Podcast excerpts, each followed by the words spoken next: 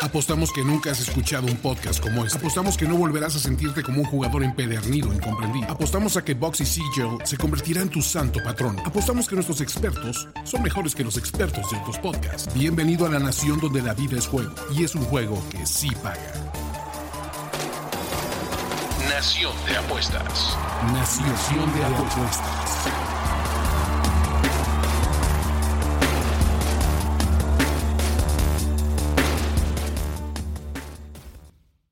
Queridos compatriotas, qué gusto darles la bienvenida a un episodio más de Nación de Apuestas, el podcast, su casa para todo, absolutamente todo lo que tiene que ver con el mundo de las apuestas deportivas. Para este episodio, para esta semana, les tenemos una sorpresa, una edición especial.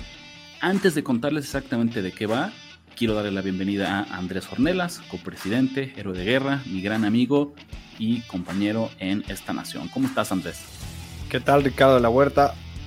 Quiero saludar a toda nuestra audiencia y estoy listo para otro gran capítulo y este tiene un valor extra, estimado ¿Qué es lo que está pasando, señoras y señores? Vamos a ponerle una pausa general como a los específicos, a las circunstancias, a la coyuntura del mundo de las apuestas deportivas y queremos grabar un episodio especial dedicado 100% a darles tips, darles consejos, darles estrategias de cómo convertirse en un apostador exitoso. Hicimos una lista, nos pusimos a reflexionar, intercambiamos puntos de vista, preguntamos, investigamos, hicimos de todo. Y llegamos, señoras y señores, con la lista de 20 cosas que ustedes que nos escuchan tienen que hacer si quieren convertirse en grandes, extraordinarios, exitosos apostadores en el mundo de los deportes. Esta semana es la primera parte y vamos a empezar con los 10 tips, ¿no? Con 10 tips para insisto, tener éxito y convertirse en un mejor apostador, Andrés. Un checklist, Rich, por no decirlo de otra manera, que eh, nos ayuda ahora sí que poco a poco a seguir siendo mejor apostadores. Como cualquier cosa, nunca acabas de mejorar y nunca acabas de aprender.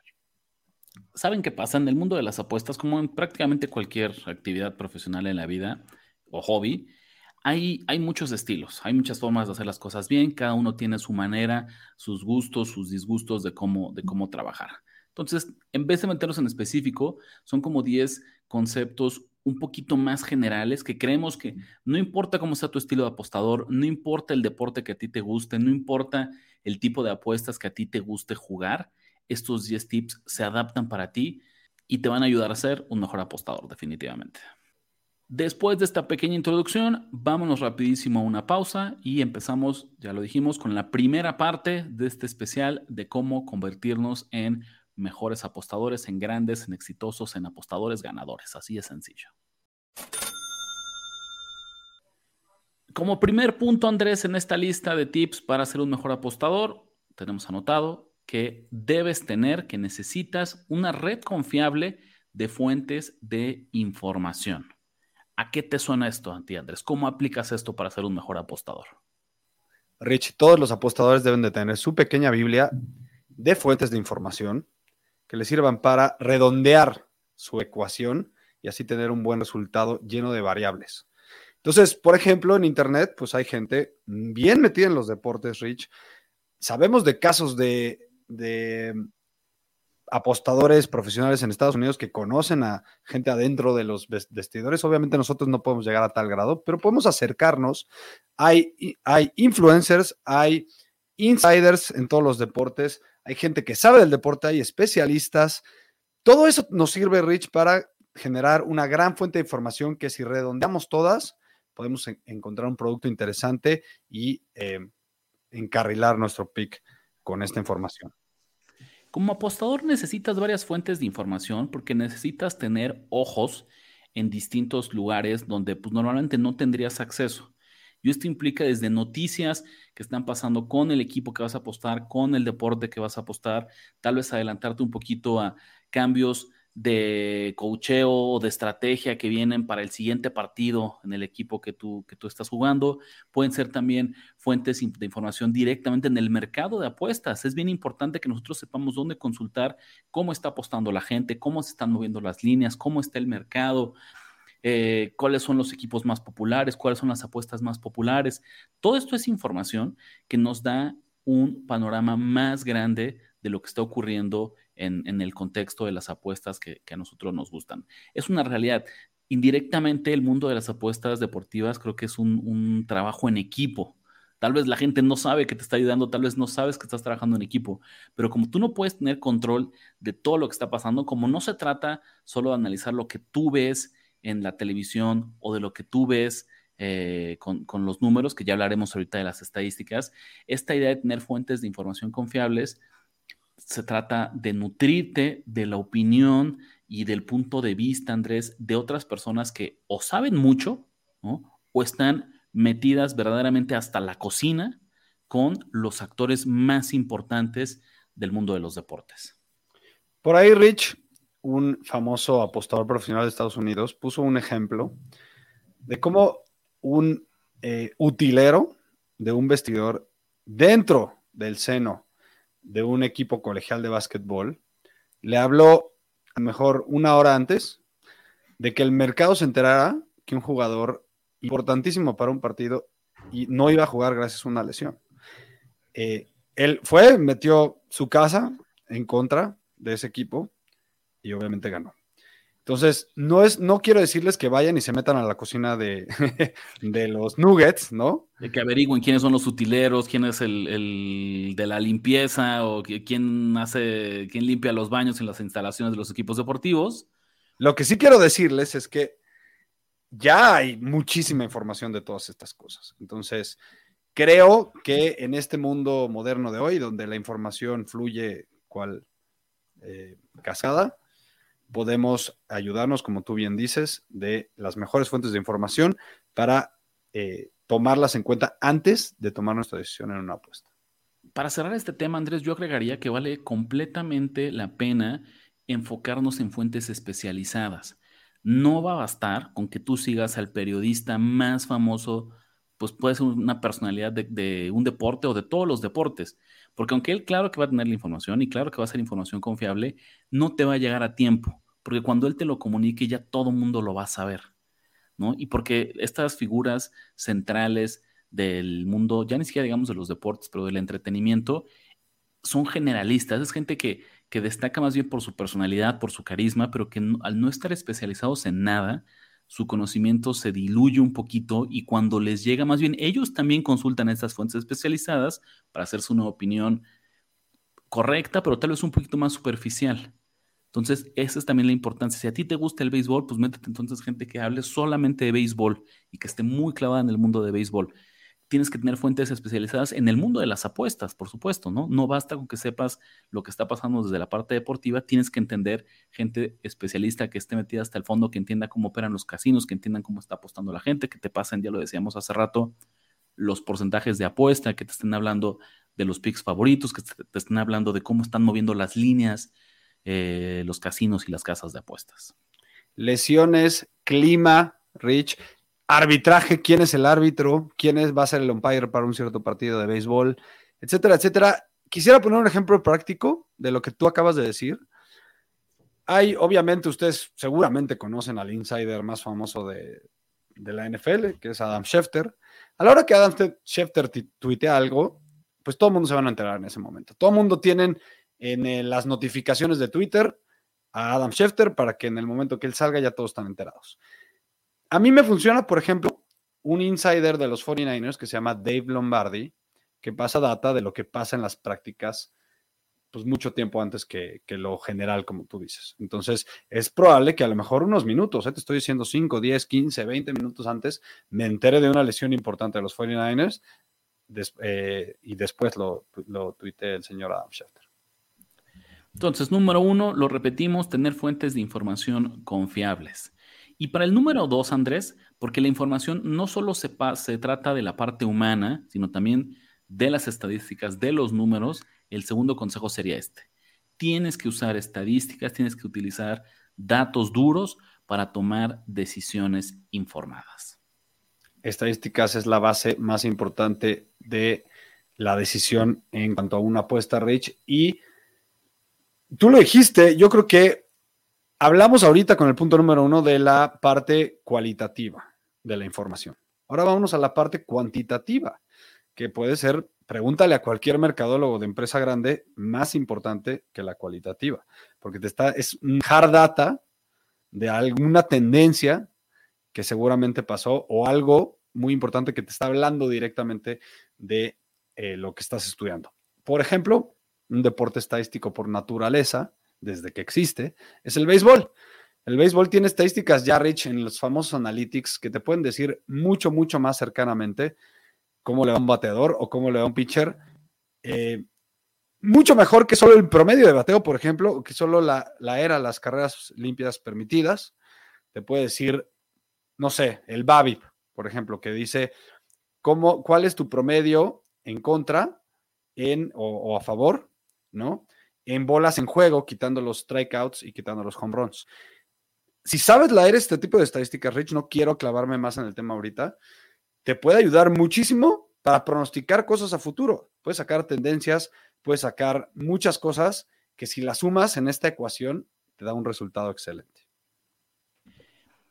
El punto más importante o la razón por la que las estadísticas y los números son, son muy valiosos en el mundo de las apuestas deportivas es porque esta industria, les voy a decir un, pequeño secreto y una opinión poco popular, no se trata de adivinar quién gana y quién pierde los partidos. Eso no tenemos certezas, en serio. Es, siempre puede haber lesiones, siempre puede haber cosas extraordinarias, siempre puede haber decisiones arbitrales, siempre puede salir la gente en un mal partido. Un apostador exitoso no va a adivinar o no, va a pronosticar quién gana y quién pierde. Lo que él pronostica son las probabilidades, los números detrás, ¿no? Toda la probabilidad implícita de que algo ocurra. Y eso nos lo da justamente las estadísticas, eso nos da justamente los datos, nos permite, es como si fuera un coche, levantamos el cofre y entonces podemos analizar cómo está funcionando el motor del mundo de las apuestas deportivas. Y mientras más conocedor seas, mientras más experto seas, no te vas a quedar solamente con las partes generales, sino tienes oportunidad de ir profundizando y encontrando y viendo lo que los demás no ven.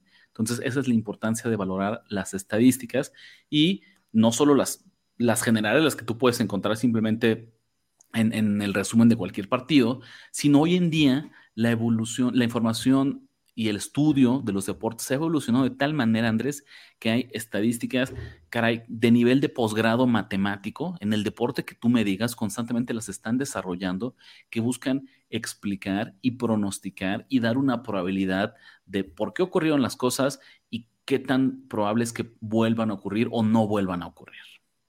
Quiero poner, algunos ejemplos rápido. Por ejemplo, ya vi WOBA y BABIP en el béisbol, pero les puedo dar ahí WAR, ¿no? Que es una estadística que califica qué tanto influye un jugador en una victoria, ¿no? En el, en el fútbol, aquí utilizamos en la nación, somos apegados y amantes de los goles esperados para el fútbol. Eh, obviamente, el famoso también, también grande, grande y usado en la nación, el DVOA o otros usan EPA. Son estadísticas avanzadas que, de nuevo, te dicen mucho más que solo las cosas que tienes enfrente de tus ojos. Tercer tip para el día de hoy, Andrés. Tienes que entender bien los mercados en, lo que estás, en los que estás apostando. Y ojo, que entender bien los mercados no solo significa entender bien los deportes.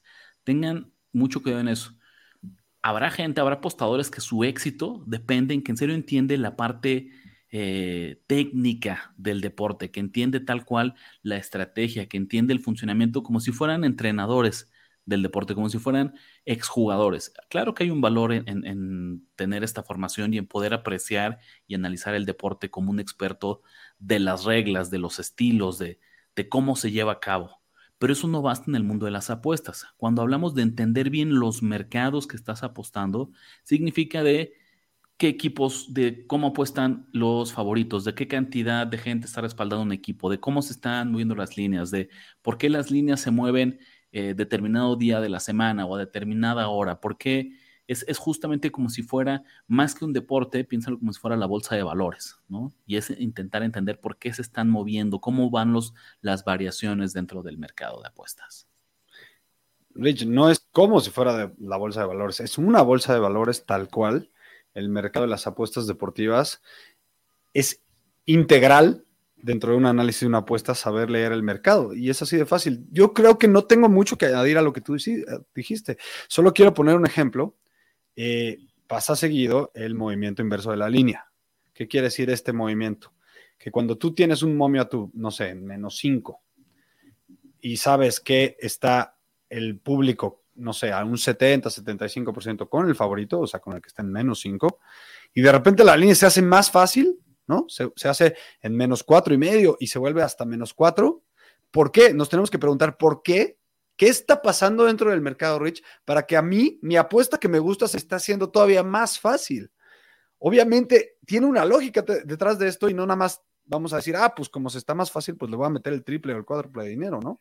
ese es un gran ejemplo que pone Andrés de que lo que implica entender el mercado, ¿no? Es este famoso de todos, cuando tienes, después de cierto número de apuestas, todos desarrollamos ese sentido arácnido en el que dices, bueno, ¿por qué demonios si este es el mejor equipo y toda la gente lo está respaldando, ¿por qué el casino está determinando ponérmelo más fácil? ¿Por qué está determinando pagarme más dinero? A las casas de apuestas no les gusta regalarnos el dinero, señores y señores, se los juro.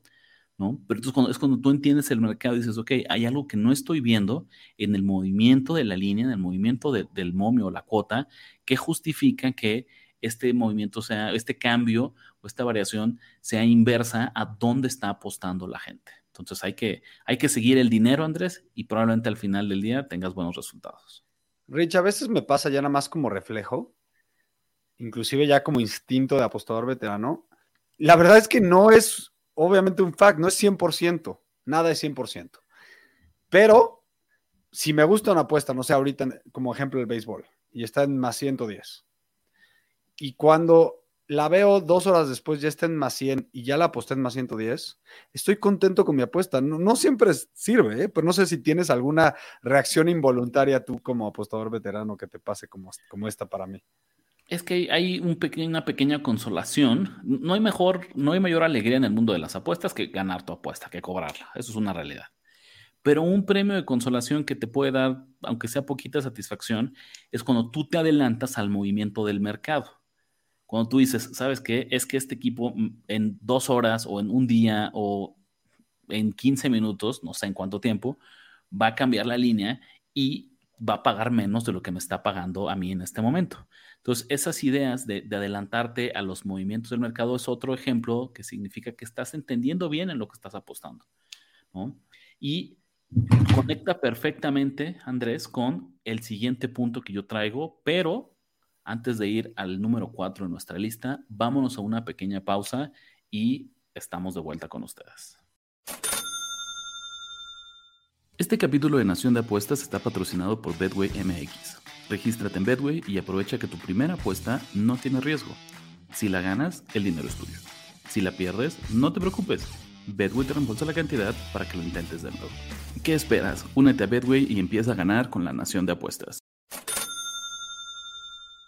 Andrés nos contaba de lo importante y lo satisfactorio que es adelantarte al movimiento de una línea, que es tomarla en el punto más alto antes de que el casino le empiece a bajar y pague menos y menos y menos por determinado resultado.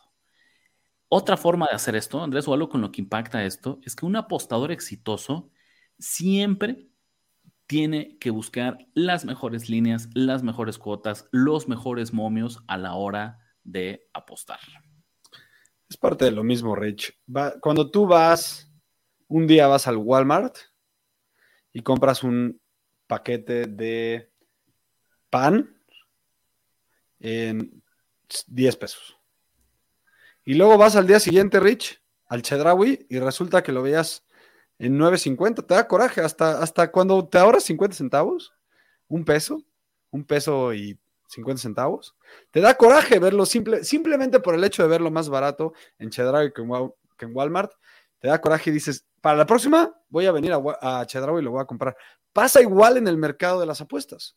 Se trata de, después de un esfuerzo específico de ir a varios supermercados, entre comillas, pues tú ya estudiaste el precio del pan en cinco supermercados diferentes, pues voy a ir al que esté más barato y lo voy a comprar ahí, porque después de 100 veces que vaya a comprar el pan más barato, Rich, y si un día ese pan estaba más barato en Chedraui y después de un mes estaba más barato en Walmart y después de un mes estaba más barato en Soriana, le voy a sacar el más valor. Ahí poco a poco peso por peso, centavo por centavo, voy a ir juntando un ahorro y al final le voy a dar valor a mi apuesta. Creo que por ahí va. Es, es, una buena analogía la que haces, ¿no? Si nosotros como consumidores de cualquier bien, de cualquier alimento, de cualquier producto en el supermercado, ¿por qué habríamos de pagar más por un producto idéntico? La única razón podría ser tal vez por la comodidad, ¿no? Si para adquirir esta bolsa de pan que dice Andrés, un peso más barata, tienes que desplazarte pues, a la ciudad de al lado, tienes que manejar 30, 40 minutos extra, pues yo puedo entender que digas, no, por un tema de comodidad vale la pena y estoy dispuesto a pagar un poquito más. ¿Qué creen? Lo bonito de las apuestas deportivas en pleno 2023 es que es igual de cómodo. Es que simplemente es cambiar de página, cambiar una ventana nueva en tu navegador, que es abrir una aplicación nueva, que es tal cual teclear 10 cosas más, meter una contraseña más. Es exactamente el mismo esfuerzo el que ustedes constantemente estén cazando la mejor línea. Las apuestas deportivas de por sí ya son bien difíciles, Andrés, como para que nosotros nos compliquemos más la vida y las hagamos más difíciles tomando malos, eh, malas líneas, malas cuotas, malos, malos momios, ¿no? Según, según sea el caso que, que aplique. Piénsenlo así, es bien sencillo, ¿no? Pensemos que tú la típica que decimos, ¿no? La cuota estándar en el mundo de las apuestas deportivas es el famosísimo menos 110 o 1.91 si ustedes son, prefieren el, sistema decimal. Si por cada 100 apuestas que tú hagas en esa, en esa cuota, tú tienes que ganar 53, en realidad, para ser más exactos, es 52.4 para salir arriba. De cada 100 tienes que pegarle 53. ¿no? De cada mil tienes que pegar. ya sales arriba, ¿no? Ya sales arriba, es. Sí, sí, pero entonces imagínense, eso es, si siempre jugaras en esta cuota estándar de, este, de menos 110. Pero digamos que al lado, ¿no? Abre un nuevo casino, abre una nueva casa de apuestas. Y en vez de pagarte menos 110, te pagará menos 112, que tú decides que vas a jugar menos 112. Es más, vamos a hacerlo un poquito más para que sea más, más fácil. Vamos a ponerlo en menos 120. ¿no? De la noche a la mañana, por flojo, porque el casino en el que tú jugabas, porque siempre el lado que a ti te gusta, en vez de dártelo en menos 110 o 1.91, te lo están dando en menos 120 o 1.83. Automáticamente, para que tú salgas ganador, ya no tienes que pegarle al 52.4% eh, de las veces. Ahora tienes que pegarle, Andrés, al 54.5% de las veces significaría que de cada 100 apuestas, solo para salir tablas, solo para tener la misma ganancia, tú tendrías que ganar y pronosticar de forma acertada dos partidos más.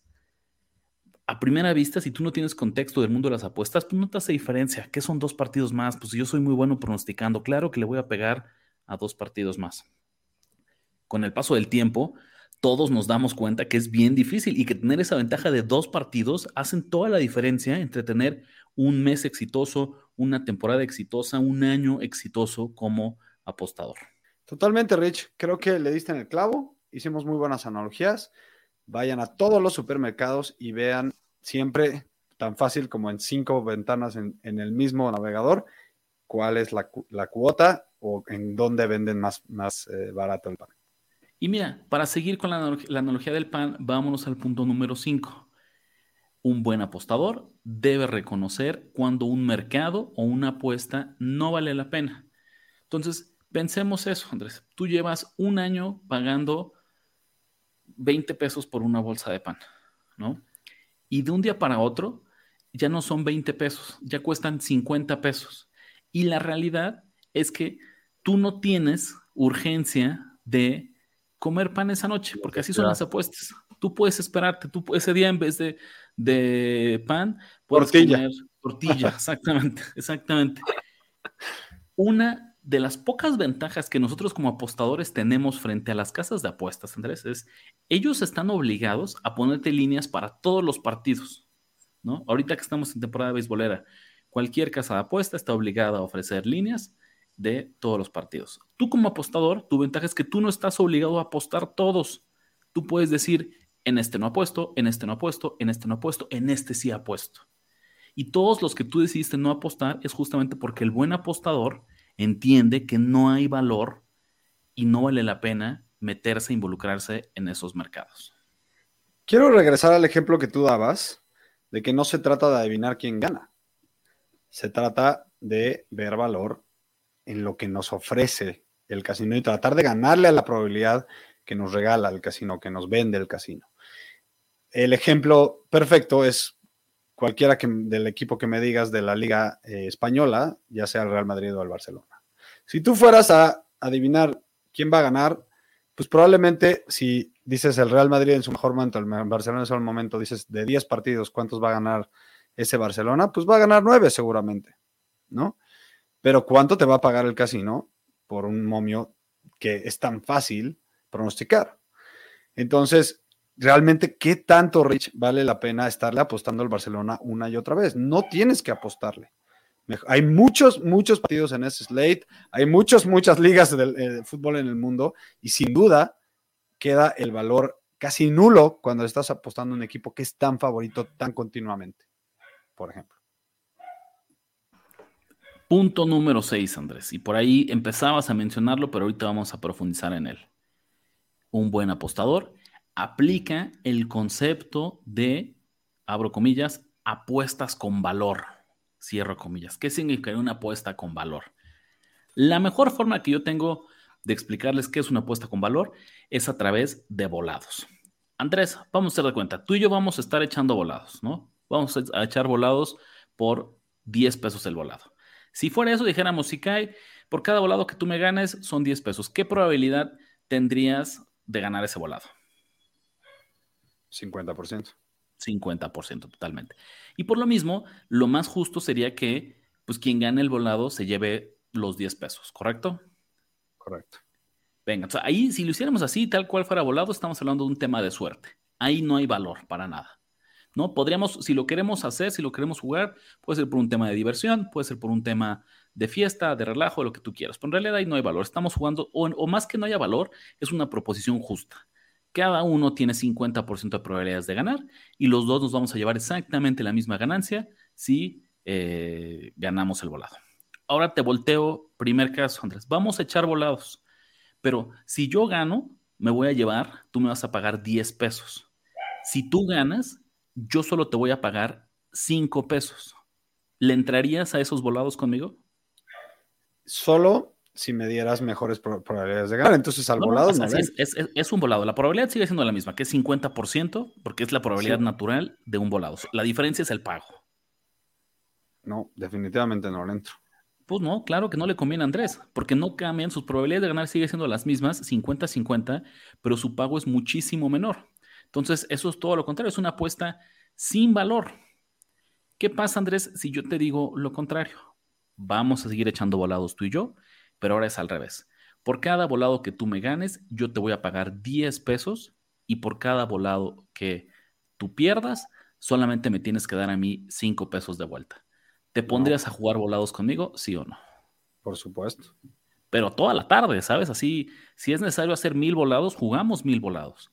Esa es la mejor manera de eh, explicar lo que es una apuesta con valor. Las probabilidades de que algo ocurra no cambian, esas son fijas.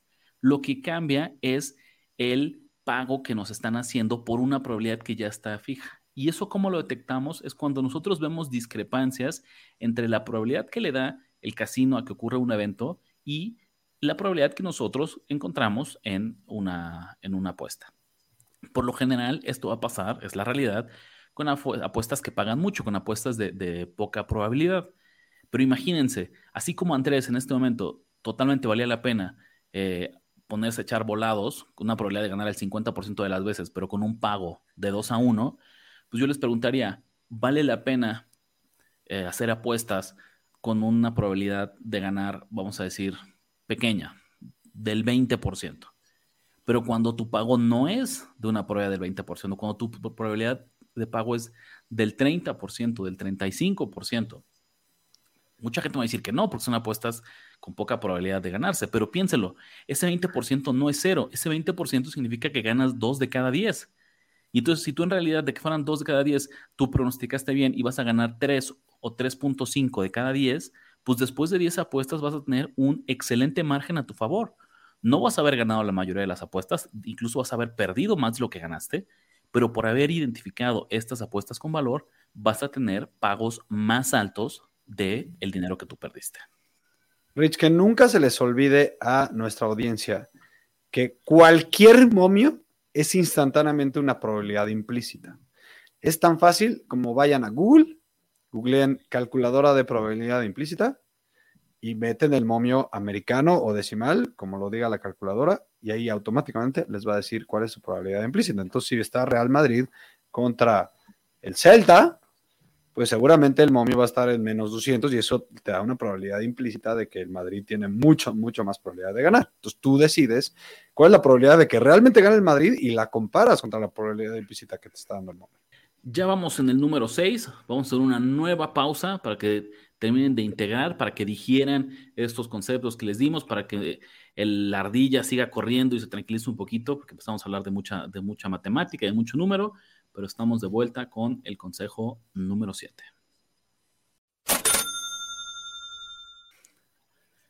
Estamos de vuelta con este episodio especial de La Nación de Apuestas, que es la primera parte de los 20 tips, de las 20 estrategias que les vamos a dar para que todos se conviertan en eh, mejores apostadores, ¿no? Que, que, seamos más profesionales, más disciplinados a la hora de apostar.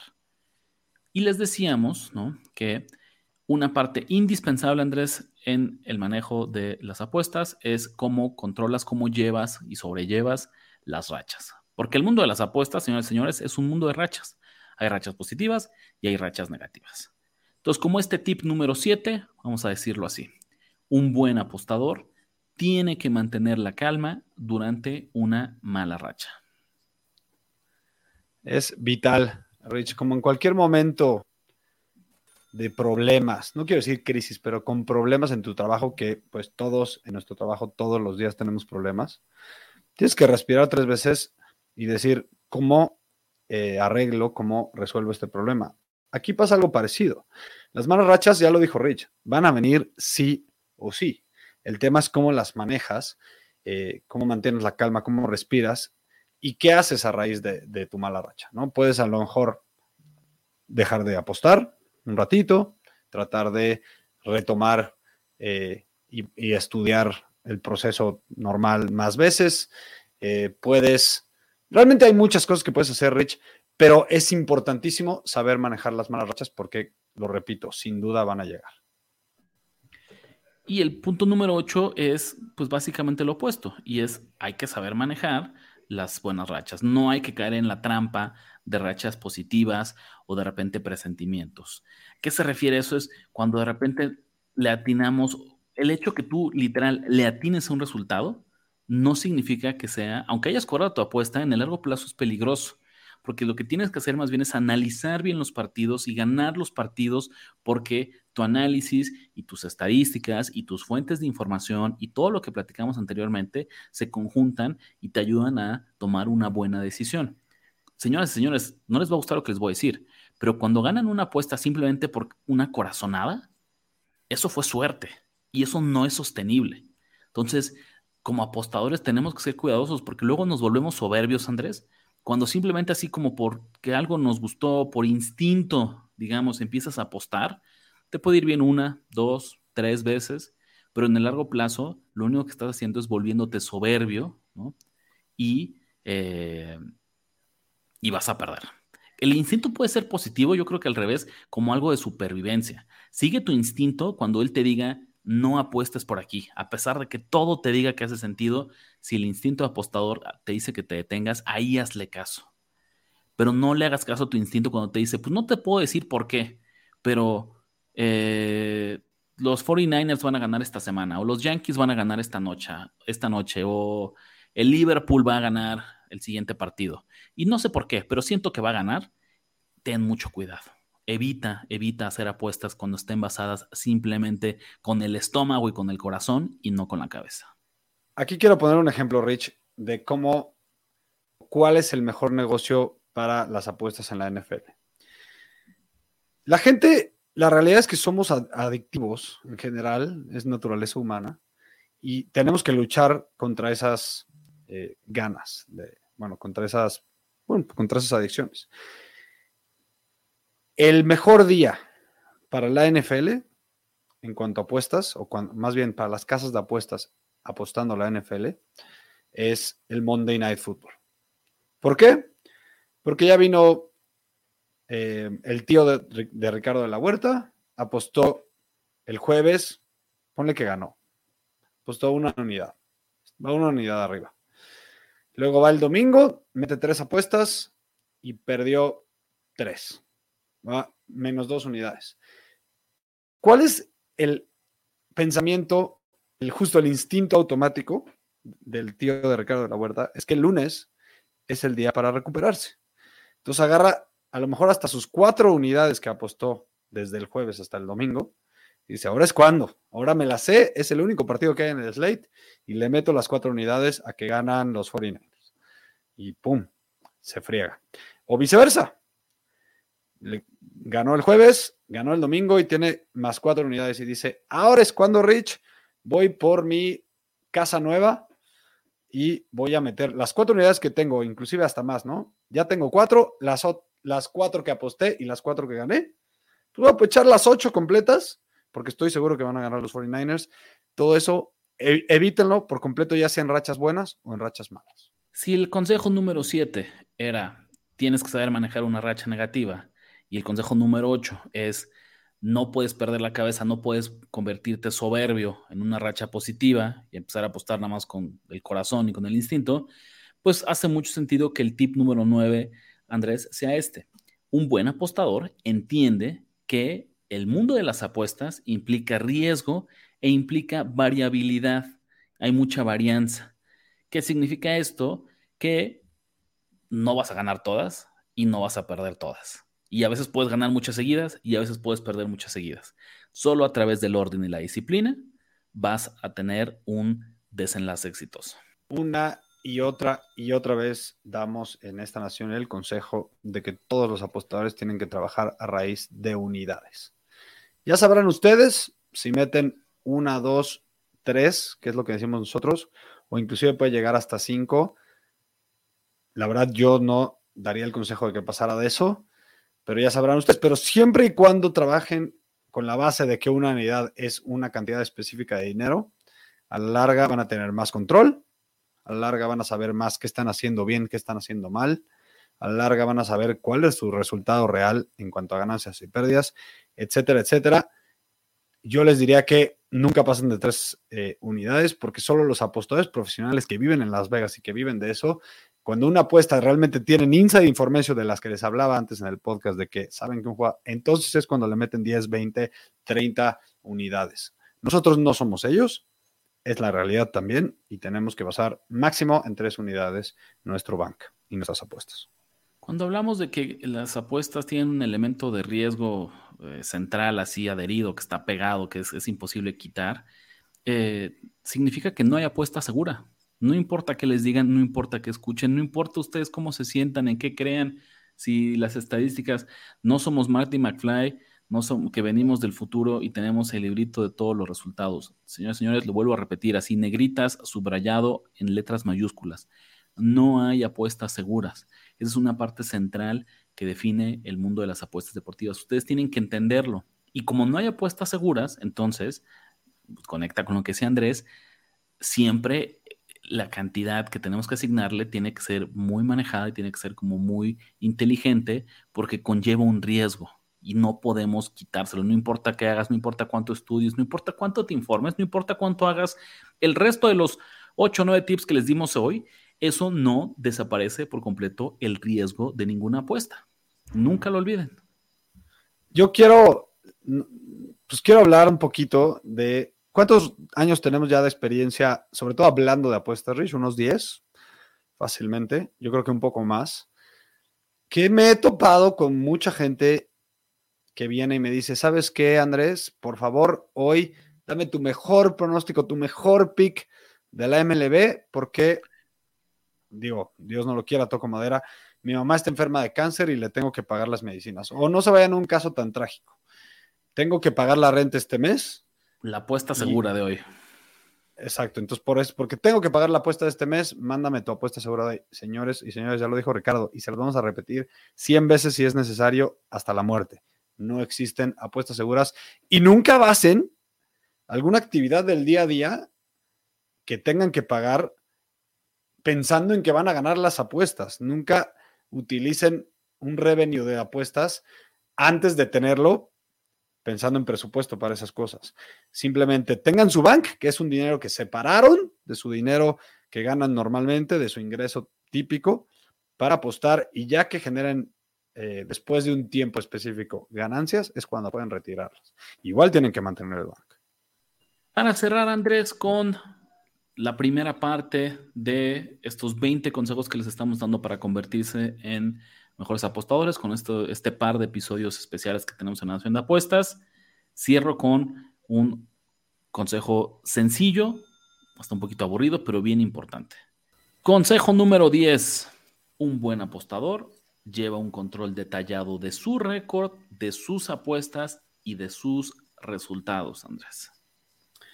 Aquí vamos a, a parecer maestros aburridos, ¿no? Ese maestro de la clase que te da flojera, pero la realidad es que cualquier situación en donde generes una ganancia o una pérdida y necesites invertir cierta cantidad de dinero, en este caso el bank, pues necesita tener un backup de información, ¿no, Rich? Un slate, una página, un notebook, un Excel, en donde metas toda esta información y al final tengas claramente cuál es tu resultado, ya sea negativo o positivo. Y la verdad se trata mucho de tener, tener un orden, ¿no? Y la mejor manera de tener disciplina es justo eso, identificar nuestros éxitos y nuestros fracasos, nuestros puntos fuertes y nuestros puntos débiles, es a través de un control detallado de nuestras apuestas. Solo así vamos a detectar dónde tenemos que mejorar, dónde ya somos muy buenos, dónde nos va bien, dónde nos va mal, qué mercados tenemos que alejarnos, qué mercados estamos leyendo mal, qué mercados estamos leyendo bien, en fin, es, es, la única manera es eso, es, un momento, el control de nuestras apuestas, no solo pensamos del bank, pero también de toda nuestra actividad como apostadores, es un momento, Andrés, de reflexión y de autoestudio de qué estamos haciendo bien y qué estamos haciendo mal como apostadores. Y por eso, aunque suene un poquito aburrido, aunque dé un poco de flojera, aunque tal vez no, no, parezca que ese es el tip que nos va a, llevar a las, al estrellato del mundo de las apuestas deportivas, es algo fundamental si queremos dar ese pequeño paso y queremos mejorar y tener mejores resultados. Totalmente de acuerdo. La verdad es que es un gran repaso de 10 cosas. Estén eh, atentos para la segunda parte. Así es, ¿no? Con esto entonces nos despedimos. Con esto vamos a cerrar esta primera parte de nuestro especial. Ya lo decíamos, 20 tips para convertirnos en mejores apostadores. Por lo pronto, no se olviden, por favor, de suscribirse a eh, el canal de este podcast, donde quiera que nos estén escuchando. Nos va a encantar también que nos den una reseña, un review de cinco estrellas. Eso nos ayuda muchísimo a subir en los rankings y nos ayuda a que más compatriotas nos conozcan.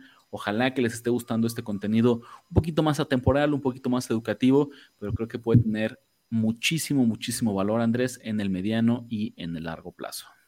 Totalmente de acuerdo. Nunca se olviden de seguirnos en nuestras redes sociales, arroba Nación Apuestas en Twitter, Instagram y Facebook, así como Andrés Ornelas, soy yo, estoy en TikTok y Twitter como Andrés Ornelas H y en Instagram como arroba Andrubis con B de burro. Y Ricardo es R de la Huerta 17 en Twitter. Si tienen alguna opinión positiva o negativa, si están de acuerdo o en desacuerdo con cualquiera de los 10 tips que les dimos. Justo por eso ahí están las redes sociales que les mencionaba Andrés. Esperamos sus comentarios, esperamos sus opiniones. Digan ustedes qué piensan, qué les ha funcionado, qué no les ha funcionado. Nos vemos, hasta luego. Ya escuchaste los pics que pagan en grande y engruesan tu cuenta. Ahora recomiéndanos, comenta en nuestras redes y haznos crecer como tus ganancias. Nación. Nación de apuestas. Nación de apuestas. Conducción.